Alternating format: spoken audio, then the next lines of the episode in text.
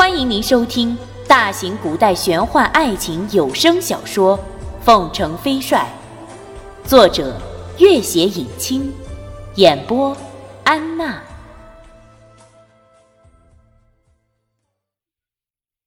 第一百四十八集，拓桑叹息一声：“我一感觉到那花儿的气息，知道他有难。”不知为什么，定心术忽然完全失去了效力，不由自主就冲了出去。花儿有难，老和尚讶然道：“花儿，花儿已经枯萎了，在我救下他的当天晚上就枯萎了。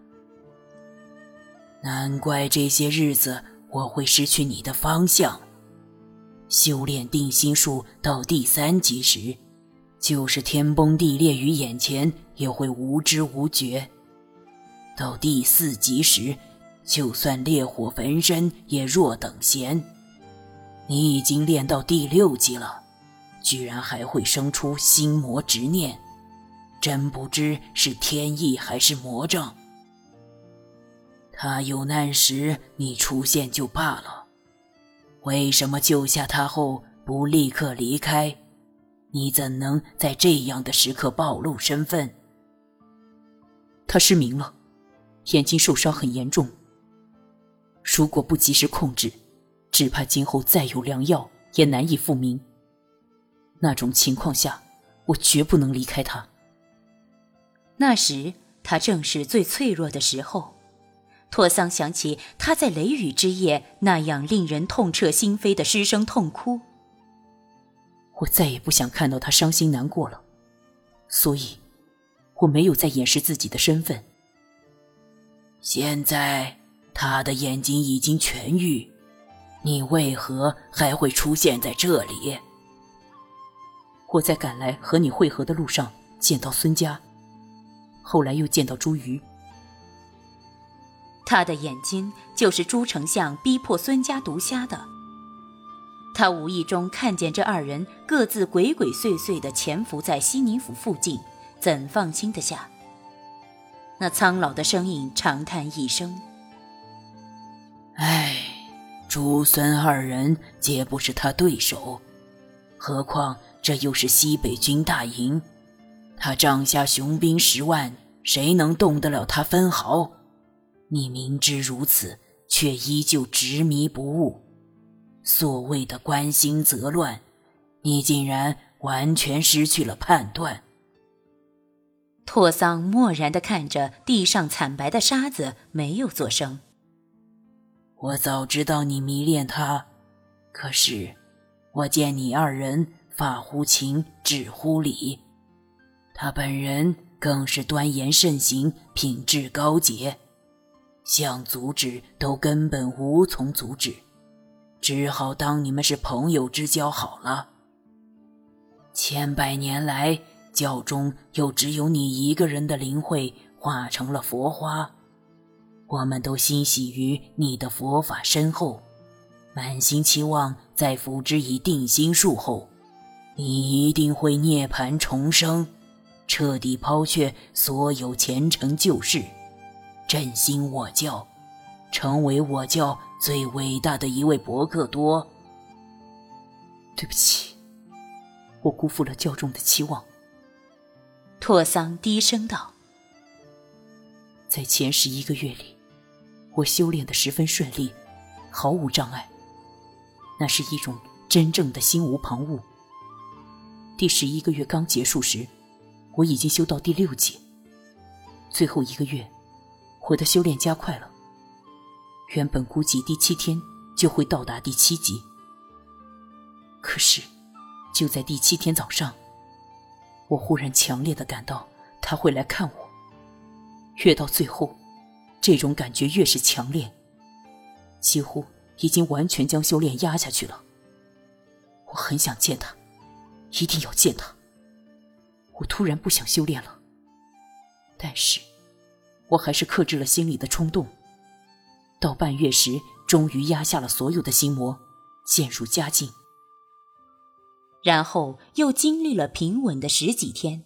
可是就在他修炼的最后一晚，他闻到花儿那样危急的气息，于是所有一切功败垂成。那苍老的声音无限失望。天意呀！如果没有他那场劫难，你一定已经成功了。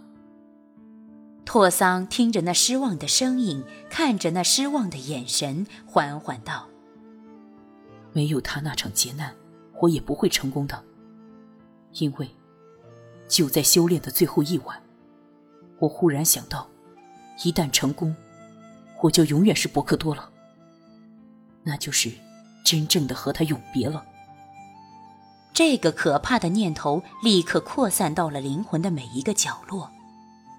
他在修炼的最后关头，忽然眼冒金星，挥汗如雨，四肢百骸如有千百条毒蜈蚣在细细的噬咬，无数的妖魔鬼怪在肆意横窜，啧啧怪笑着，将血淋淋的心掏了出来，满世界乱扔。他跃了起来，和那些妖魔鬼怪大战，双手一掌一掌打在厚厚的石壁上，震得石屑纷纷嵌入手心，也没有丝毫感觉。他大声呐喊，驱赶，直吼得声嘶力竭，再也发不出任何声音来。而那群妖魔依旧在眼前乱舞，挥着手，似乎在热烈欢迎他的加盟。苍老的声音大骇。那时，你竟然出现了这种情况。他点点头，看着自己双手上粗糙不堪、蜈蚣一般丑陋的累累伤痕，自己也有点后怕。如果没有他那场劫难，我也许真的修炼成功了。可是，不是修成了佛，而是成了魔。过了许久，老僧才叹道。现在想来，你的灵慧化成花儿，竟然全是因为惦记着他。不然呢？那花儿为何会从火中独独飞到他手中？拓桑看了看那茫茫的夜空，也许那并不是什么佛花。当火焰燃起的那一刻，我感觉到他悲痛欲裂的样子，我的心里。只剩下了一个念头：我不能离开他，我绝不能离开他。就是这个念头化作了花儿吧。唉，这花儿在他手中枯萎，如今定心术的修炼也因他最终失败。你执着如斯，就是佛祖也无可奈何吧。从今往后。你再也不会转世了。拓桑看着那张苍老面孔上的从来不曾见过的失望和恐惧之情，自己心里也很不安。如果敌对势力知道这任伯克多变成了一个真正的普通人，真不知会如何大做文章，从根本上动摇所有教众的根基和信仰，掀起血雨腥风。他也知道。夏奥、赤巴等流亡在外的大和尚们，还在苦苦地寻找自己的灵魂的方向。如果他们知道了，又会如何失望？现在教中大难，野心家正在积极扶植傀儡，要力挽狂澜，真不知要付出多大的代价。拓桑仔细想了想，又道：“我在修炼定心术的第六级时，曾经感觉到一位大住持的灵魂。”并且和他有过短暂的交流，你们可以去寻找他的转世。那位大住持是教中非常重要的一位伟大高僧。老僧闻言一喜，如果能找到他的转世就好了。拓桑把自己所感觉到的一些情况十分详细的给他讲了一遍，老僧越听越高兴。我得赶紧找到夏奥他们。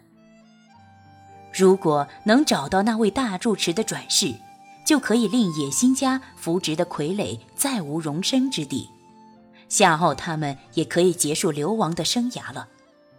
拓桑肃然道：“我尽管已经是个普通人，可是我还是会为我教再尽最后一份微末之力。在新的伯克多人选确立之前，我的所有行动都会在暗中进行，绝不会暴露身份。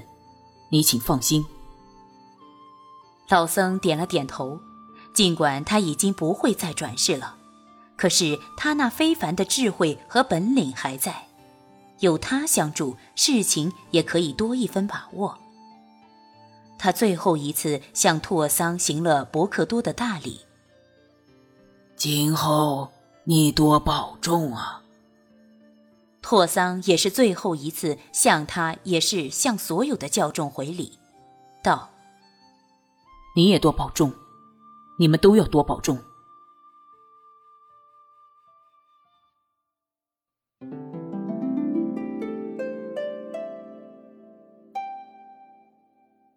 本集播讲完毕，感谢您的关注与收听。